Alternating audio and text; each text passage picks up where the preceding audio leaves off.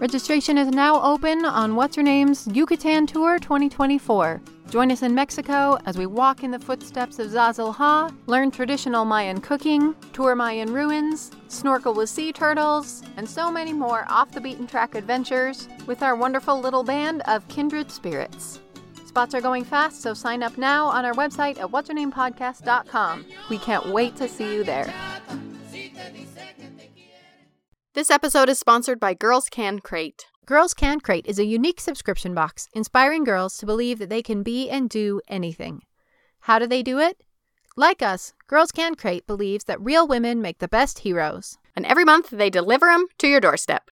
This episode is also sponsored by our Patreon supporters Monique Harris Pixato, Caitlin McTaggart, Lindsay Cummings, Jamie Lang, Maria Carla Sanchez, Chantel Oliver, Valerie Jacobson, Ellen Gross, Jill Harrigan, Heather McKinnon, Marianne Fox, Bella, Jan Elise Cannon, and Jessica Smith.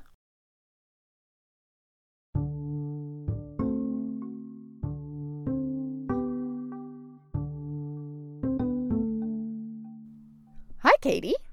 Hi, Olivia. Now, I know that we are both big fans of great pedagogy in action. Watching really excellent teachers do their work well Oh, yeah. is one of my favorite things. Just as a teacher, I'm always looking for ways to do that little nudge that can open the door and let them see the possibilities for their own academic life, maybe. Small acts of empowerment and faith maybe Mhm. in your students can really change somebody's life and I, I love seeing those play out yeah? this episode begins with one of those Cool. it begins with an undergraduate research project that ends up becoming a life work Classic. and also in this story we are headed somewhere that we have never been before Ha! On the podcast and in real life Ooh. we are headed to cuba Oh, cool. Fantastic. i'm olivia meikle And I'm Katie Nelson. and this is what's her name Fascinating women you've never heard of.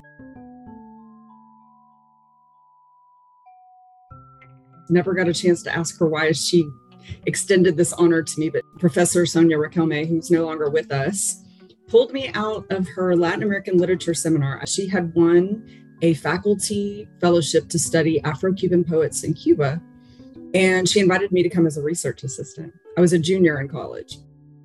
She said, I'll take you with me, but you have to work on your own project. I'm going to teach you how to research. You're going to assist me, and I'm going to assist you and just a beautiful model that I've tried to emulate in my career as, as much as possible. I knew I wanted to do something on women in revolution because I had become very interested in the women that were fighting with the Zapatistas in southern Mexico at that time. So this is in the mid 90s. So I thought, okay, how do I take that interest in women and rebellion and revolution and, and take it to Cuba, which uh, there's an obvious connection there, Cuba being so famous for its revolution and stumbled onto through some just general reading the name Celia Sanchez Manduley.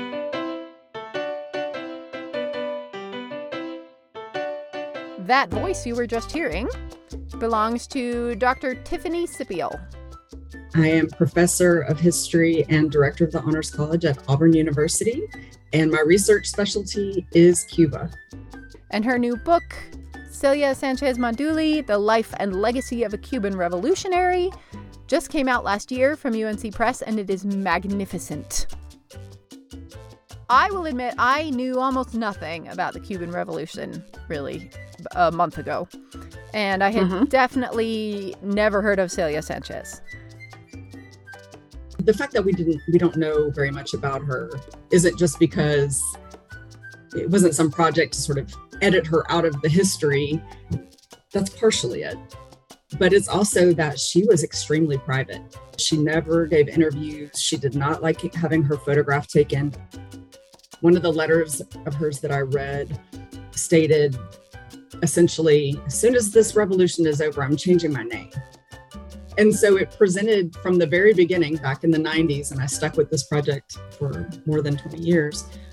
It took some interesting methodological tools and tricks to study someone who was a woman, at, me being an American woman studying a Cuban woman. So there's diplomatic tensions and interesting things there.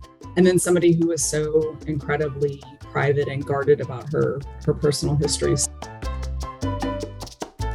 So let's meet Celia Sanchez. She was born in a rural area of Cuba in 1920. Her father was a physician and also sort of amateur historian, which is where she got her love for, for history. So she grew up in this small town, and I think that's an important part of her story. She was not a big city girl. And I think a lot of what she was able to accomplish um, in her career was because there was the sense of her being you know of the of the people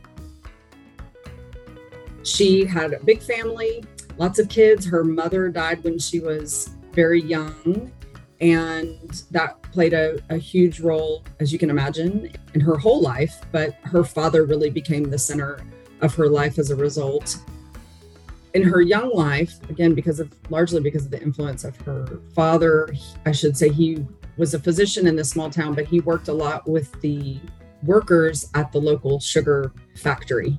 And and he's seeing up close the effects of the unfair and unhealthy labor conditions happening hmm. there.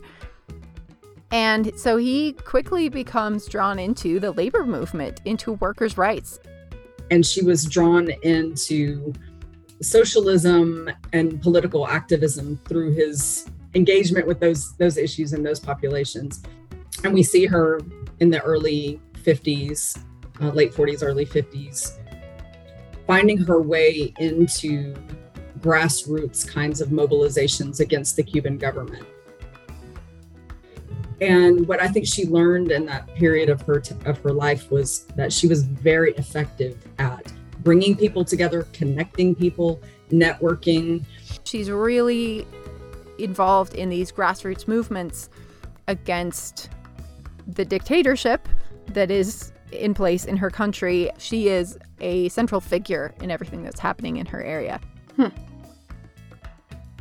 And as the Cuban Revolution, as the July 26th movement is bubbling up and mm. looking for allies in this eastern mountain area where she lives, her name comes up naturally. People are recommending her as someone that would be good to get on your side. Hmm the revolution did not make her, it needed her. Ah. She was fully complete as mm. an hmm. activist and an organizer already herself, and then mm-hmm. gets invited in. So, historian, yeah. Do you want to give us uh, 45 seconds of context on the Cuban Revolution? Revolution? well, what I what comes to mind when I'm thinking about the time period in which this revolution is bubbling up and she is being sought out was that in hindsight, we always conflate the socialist movement and communism. But in the 40s, there was this global movement. You can probably picture the icon of that political movement, Workers of the World Unite. And it was really mm. this movement saying, hey, we're all workers. We're all being stomped on by the man. All we have to do is wake up and realize that, and we can flip this social system so that we don't have this power hungry oppressors stomping on everybody. So I'd imagine if she's in part of that labor movement, she wants to unite the workers of the world. And that manifests as communist parties in different countries all across mm. the world where it takes hold. Most of the places where it took hold were far away from America. Mm. But Cuba is this hotspot that is you know, a stone's throw from America. Yeah, United right in States, our backyard. Yeah, and the Cold War is heating up to a kind of ridiculous degree, and there's Cuba just right over there, which looks offensively like it's gonna swing toward Russia, which is halfway across the globe, instead of swinging toward America. It was unthinkable. But I think in the moment, when in whatever country you're living in, things would have been really complicated and you could be mm. like wanting to advocate for the working class but there are a lot of different ways to advocate for the working class, and things kind of boil down to one extreme political option versus another extreme political option. And so you get people like Castro who rise to the top and just kind of swing the pendulum really far the other direction. But it's kind of a, you know, a choice between the lesser of two evils, I guess. Yeah, well, when you're operating under this really awful, oppressive dictatorship, Mm-hmm. it's pretty easy to see that this is not okay. We can't keep going like this, and Yeah. we have to try something else. Right. Like, whatever means will finally work to get the dictator anyone who out. will, yeah, anyone who Yeah. will remove this man, Mm-hmm. I'm on his side. Right. So basically, there is the first big push of the July 26 movement, Castro's big revolutionary army, and they are trying to decide where they're going to start. Where's a good place for them to gather and launch this revolution from? And they've chosen this mountainous area where Celia Sanchez is from because it's difficult to get to and it's difficult for, of course, the army to come and attack you. You can sort of establish your stronghold and, and Mm-hmm. branch out from there. I can picture the famous photographs. This also means it's really difficult to get your revolutionary army there and to keep things running.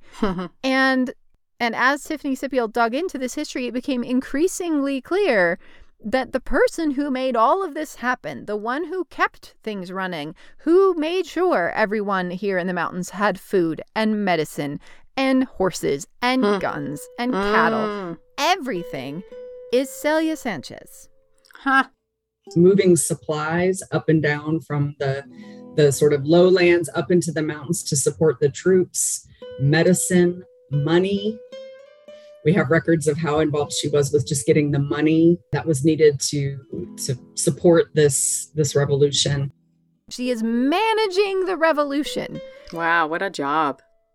which yeah, I mean it's it's not sexy and it's not something that we tend to put people on posters for, Mm-hmm. but it absolutely would never have worked if she hadn't been spectacularly competent at managing all of this, at running this, at strategy, at supply chain, as we're Yeah. learning right now, how one little breakdown somewhere and everyone goes hungry.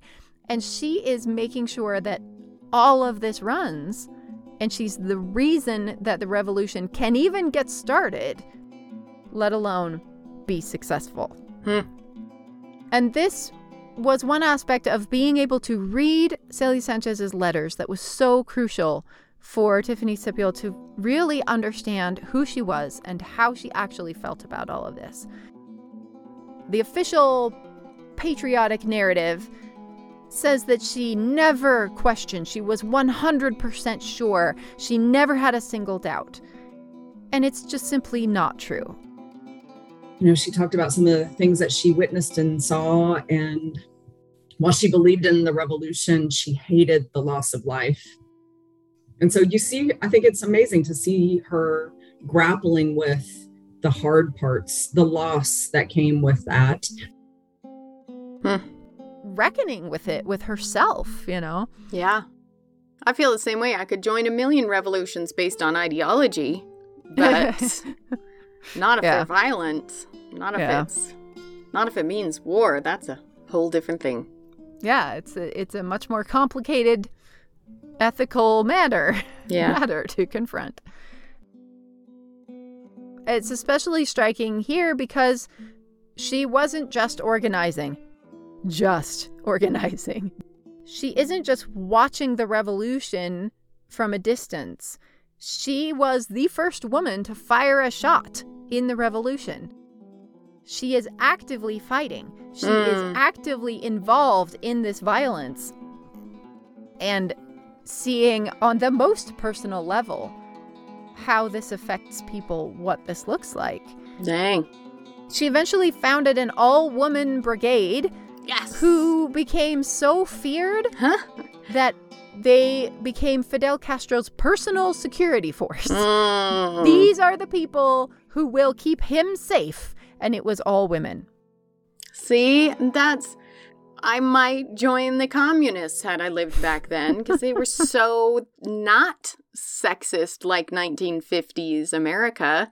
I mean, Yeah. Russia, Philippines, Cuba, and China too. Just Mao's saying China, yeah. gender is irrelevant. Come Women out hold up here. half the sky. Yeah, and Yeah. join in the fight of the working class. This might be your your chance to be a person. Let's pause for just a second to thank our sponsor, Girls Can Crate. Girls Can Crate is a unique subscription box inspiring girls to believe that they can be and do anything. Maybe you're looking for experiences for your kids this holiday season instead of stuff. Girls Can Crate delivers a monthly package that teaches them about a real woman who changed the world. Every crate features a 28 page activity book, plus everything you would need to complete two or three hands on STEAM activities and more. And use the code her name, all one word, to get 20% off your first month's crate on any subscription that you order. It's designed for kids, but honestly, I think it's fun for adults. I have had many moments of awe based on these subscription box for children. and they would make an amazing gift. Check them out now at girlscancrate, C-R-A-T-E dot com. And when you order, make sure you use the coupon code her name, all caps, so that they know we sent you.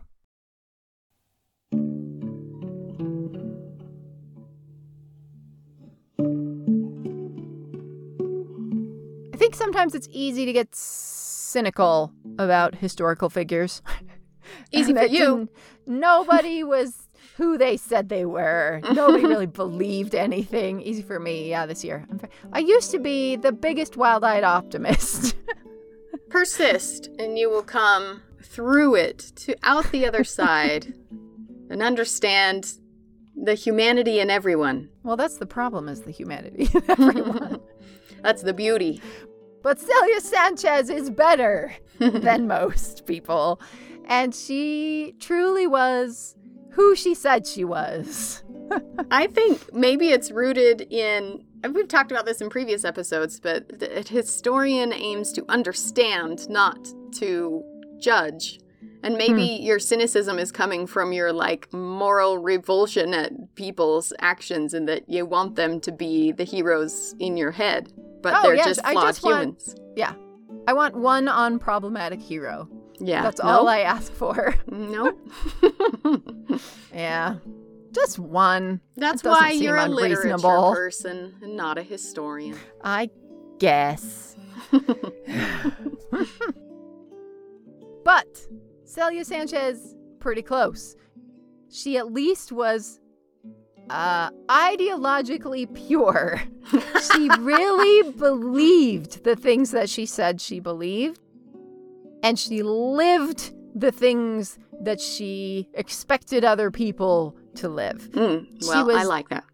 She, yeah, I mean, whether you agree with what she believed or not, I have to respect Walking the walk. Yeah, Yeah. I want people to believe what they believe. she was dedicated and committed on a level that is kind of astonishing, actually. She was in the mountains fighting, received word that her father had taken a turn for the worse, health wise. And there are these beautiful, I, I cried reading them letters. It's the last letter she wrote him. I know, I think she knew it was the last letter. It was one of the longest that she wrote. And she was describing to him all the accomplishments that they'd had. And she said, You'd be so proud of the work we're doing up here. You wouldn't believe the hospital and the schools. And we've got a, a factory making uniforms. And we've even got our own gun that we manufacture. And she's listing these things out. And she said, and, and I can't come home.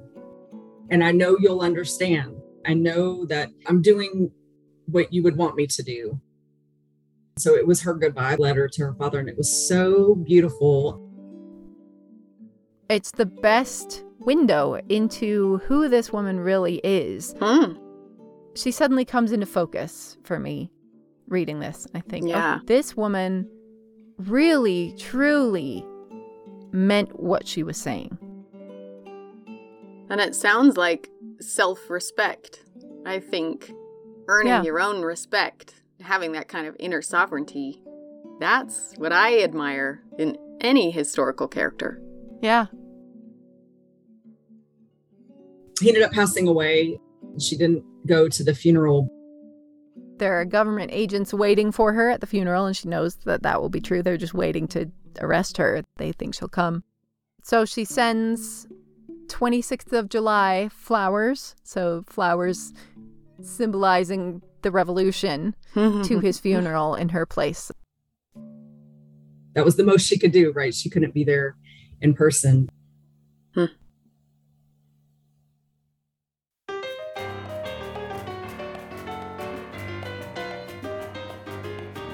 Here's maybe my favorite thing about her. She did not want to be remembered. Hey! Just like you. she didn't care if everyone forgot about her forever. yeah. What she cared about was the work. Mm. She did not document her life. She did not document her thoughts and feelings about this stuff for posterity. And this is especially striking because she is the reason why we know pretty much anything that we know about the Cuban Revolution, about the inner workings of the battles and the characters and the strategy and the who, what, Mm. when, where, how, why of all of it. She was the historian of the Cuban Revolution while it was happening around her. The archive where her papers are stored was actually her project. She created that archive from like a book bag that she carried during the revolution. When they were fighting in the mountains. She would recopy the memos that were passed between the different leaders because she had this she was a historian. Her father was a historian. He was a doctor but he was a historian. And she had the good sense to recognize we're living in this historic moment. These memos these little bits of paper are going to matter. And so she would recopy them I saw the letters of her writing to Che, for example, and saying, Send me all your stuff. I don't care how insignificant you think it is. Send me everything. I'm going to recopy it.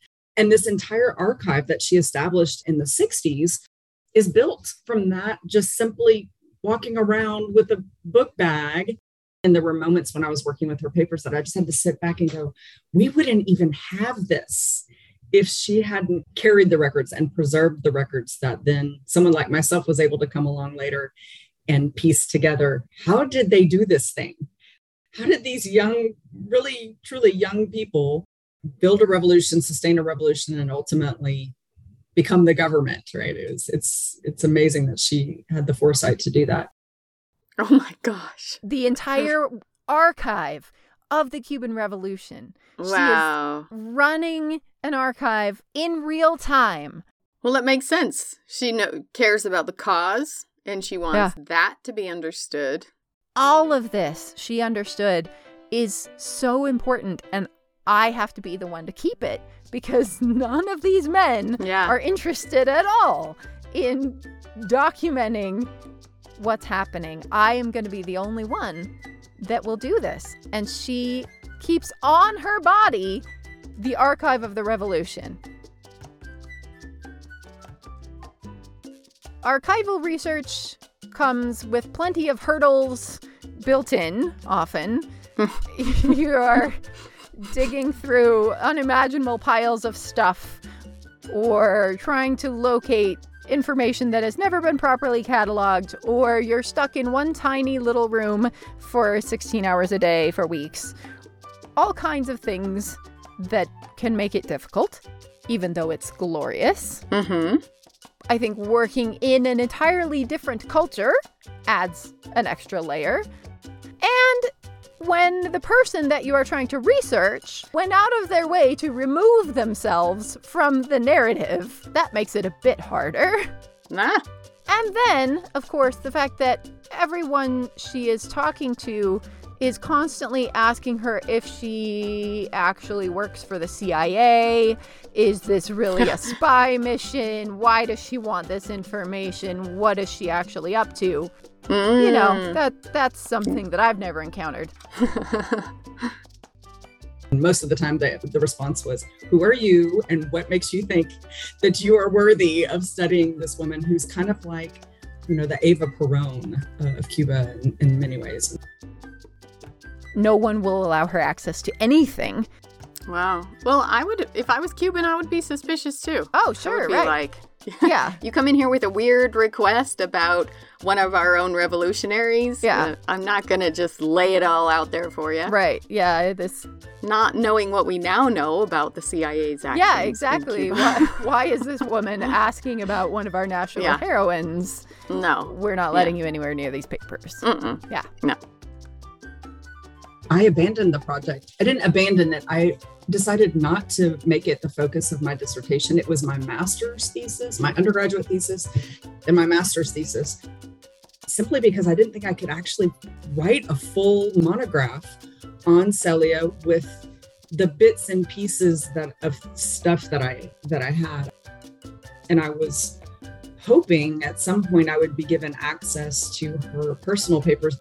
So it was kind of like repeated requests that I think I there were like 300 requests to get access to her papers, phone calls, and I would go by the archive in Havana, and it was always like, no way, not happening.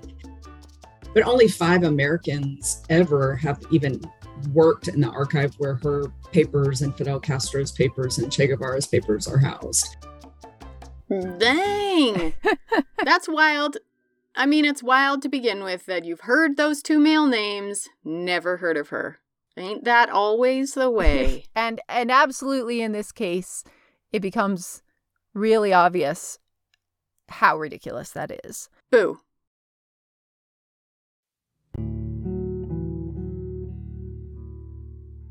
I did end up coming back to the book and writing it from all the bits and pieces of things that I had gathered over the years. And I was sad that I hadn't gotten access to her papers still, but my editor at um, UNC Press was like, the book is fine. It's good. That's good. We're going to do it. This story needs to be told. You've done a great job here with what's available. And I thought to myself, you know, I have put so many years and decades at that point of work into it. I'm going to send one last email to the, at that time, new, newly appointed director of the archives. I took a totally different tone. I've been working on this story since I was basically a teenager. And I just said, you know, the book is finished and it's coming out.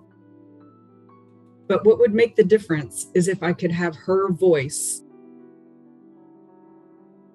This is my last request.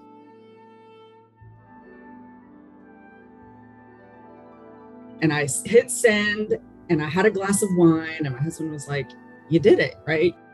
No one could say you didn't try as hard as someone possibly could. And 48 hours later, she got an email from the archive saying yes. 49 hours later, I had a plane ticket to Havana. I got to go and hold and read the letters of this incredibly important, incredibly private woman, like her her letters back and forth to Fidel Castro and Che Guevara. And what a wild experience. There are probably only two other people in the world who have ever handled these letters that she's reading Celia hmm. Sanchez and the archivist. Ugh. It just brought it all to life, and I got to learn more about. I mean, all the things you would want to know about someone, right? How she felt about her. She was super close to her dad.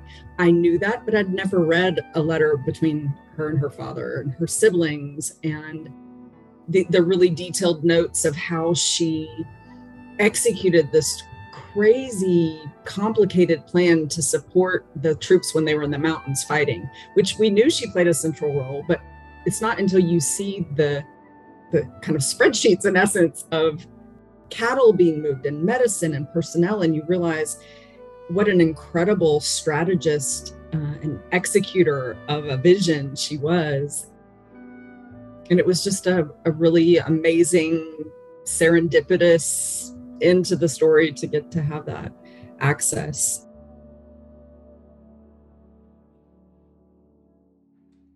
it's a good reflection of her life, but also how she's remembered. It's the telling of the story that that people tell about her. She is a hero to many people, a celebrated figure. She's a villain to many other people. She has been lionized and demonized Mhm. and never humanized. And this book humanizes her again.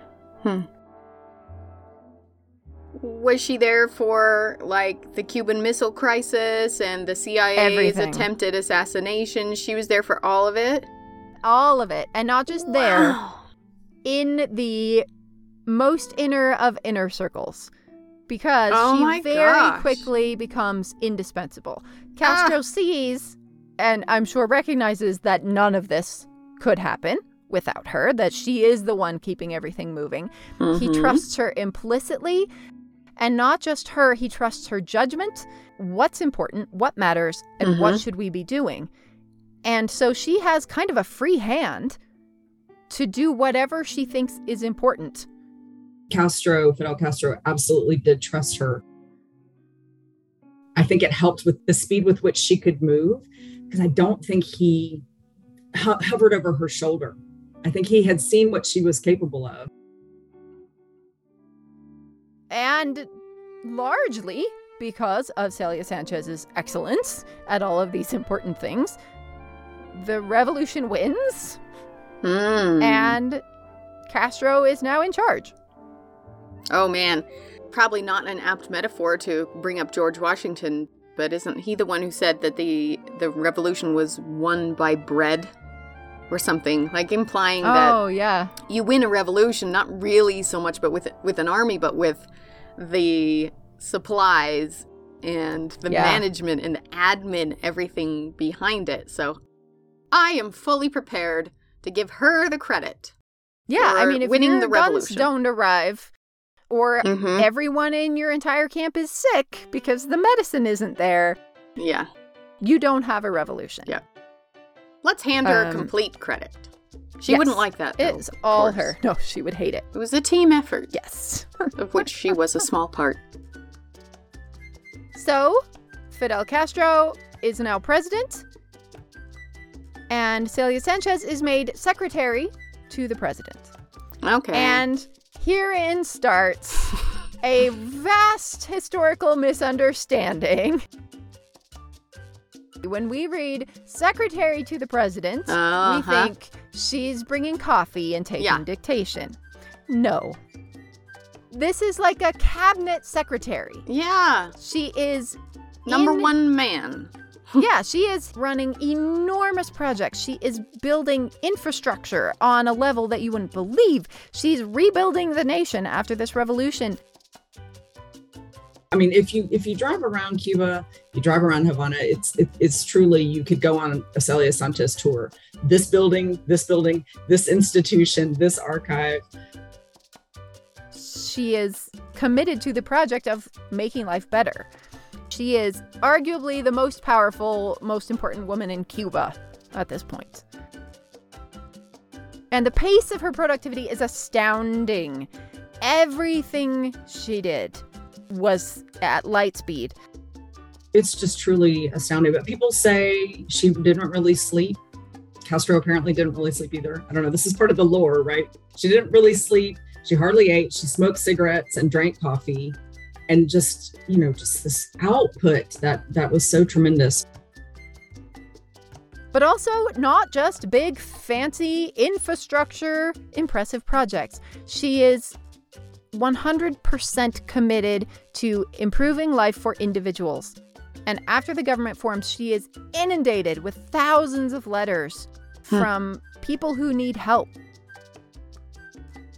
they weren't directing those to Castro or to Che. They were sending them to her, and it was for things as simple as like, I have a sick child who needs medicine.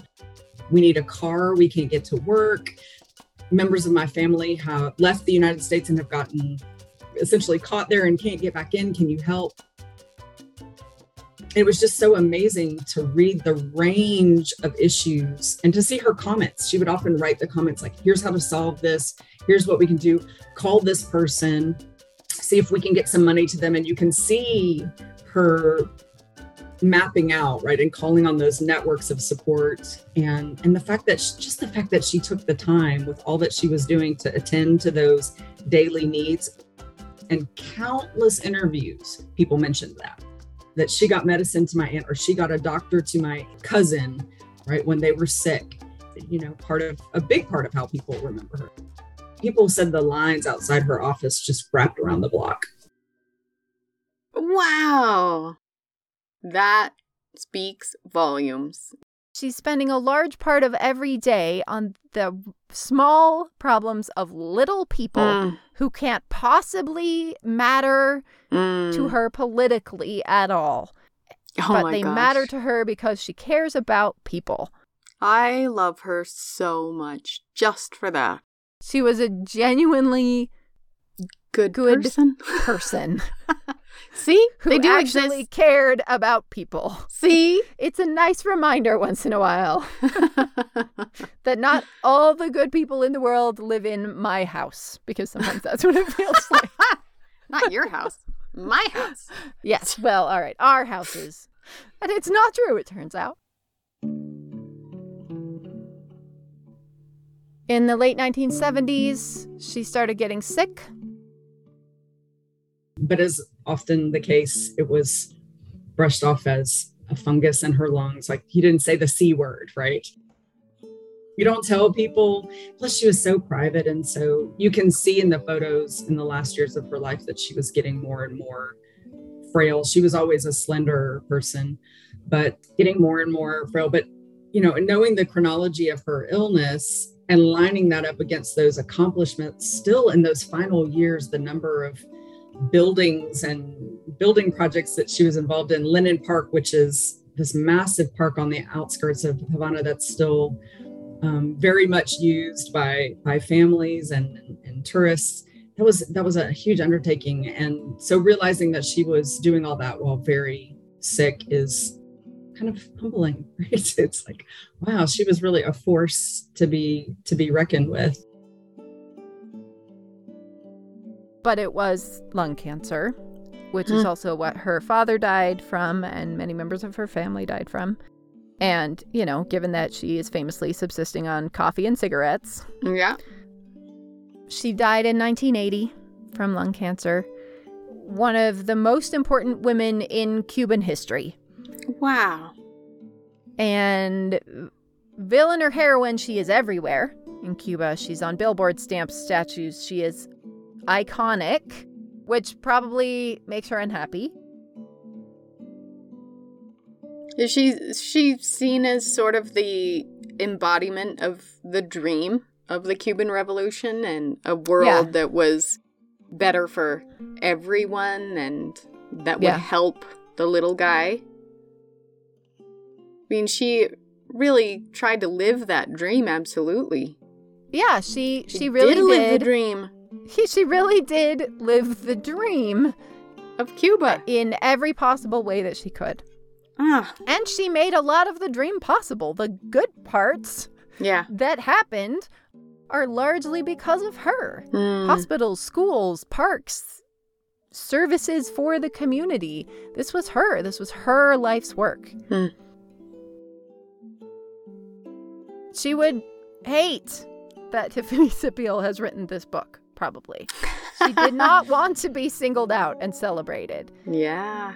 Wait, so would she be mad that this episode is happening? Nevertheless, here we are doing this podcast. I've wrestled with and sometimes feel semi guilty. It's like a weird feeling because I'm doing the very thing she explicitly said she didn't want to happen. and it's an important story to tell. Huh. I kind of jokingly suggested to Tiffany Sippial that maybe it was Celia herself blocking the access. She did not want you to do this. I have often felt the same thing. And I'm like, thank you, Celia, for finally relenting, right? And letting me in. It's like you tried to block me as long as you could, and I wasn't going away. And and going back to what you said, if she intervened and made it possible, I have to believe that there were some of those delicious details about who she was and what mattered to her outside the, the realm of the political. Maybe those parts she would be in favor of us of us knowing. It would be very in character for her to say absolutely not. but maybe once it became clear the book was happening. yeah. then she's like, okay, let's set the record straight. Fine. yeah, if you're going to talk about me, at least get it right.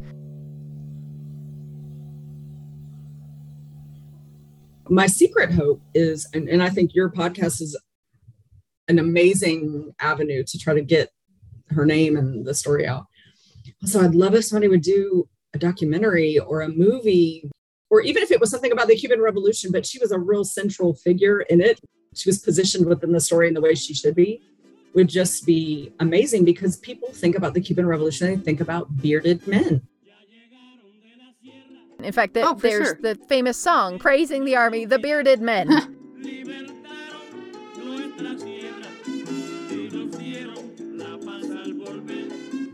oh, absolutely. I mean, the Cuban Revolution is berets and cigars. Yeah. That's what it is in popular iconography. Maybe at least, even if she wouldn't like us telling her story, that her story is emblematic of the spirit of the revolution that she believed in so much. And that whole spirit got spun into a really weird anti communist narrative. Maybe now I hope she can realize that we need a person on which to pin hmm. this narrative, to bring it to life and make it real and, and make it human. And I bet for the cause, she would do it. She would step up and say, okay, you can tell my story. yeah, I've I've thought about that, that like reframing the story this way makes sense to me now because none of this could have happened without the people like Celia making things happen in the background, mm-hmm. running everything, mm-hmm. doing the work, and Believing prioritizing the work. Yeah. So maybe that's the answer in the end. By telling this story, the story she didn't want told about herself, we are proving that she was right. That the work is hmm. what matters. Yeah. And that the people's whose lives you make better are what's important. Mm-hmm. And that as a culture, we need to start looking beyond the big egos and the big personalities and see the work that's happening behind the scenes to make these things actually happen. Yeah. So maybe I book... think maybe even beyond the ideologies or, mm. you know, our boiled down versions of the ideologies.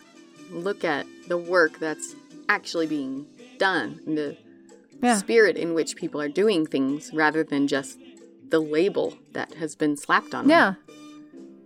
Yeah. Yeah, because her cause was not, in the end, communism. Her cause yeah. was people. People. Her cause was mm. we have to make the world better for people people's yes. lives should be better than they are.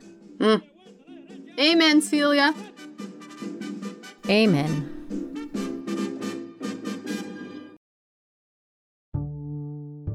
Huge thanks to Tiffany Sippial. On our website, you can find links, photographs, and more information about Celia Sanchez, as well as links to Dr. Sippial's books. Music for this episode was provided by Jimmy Fontanez, Marc Nelson, Quincas Moreira, Doug Maxwell, Rene Touzet and his orchestra, and Daniel Henderson and his big band.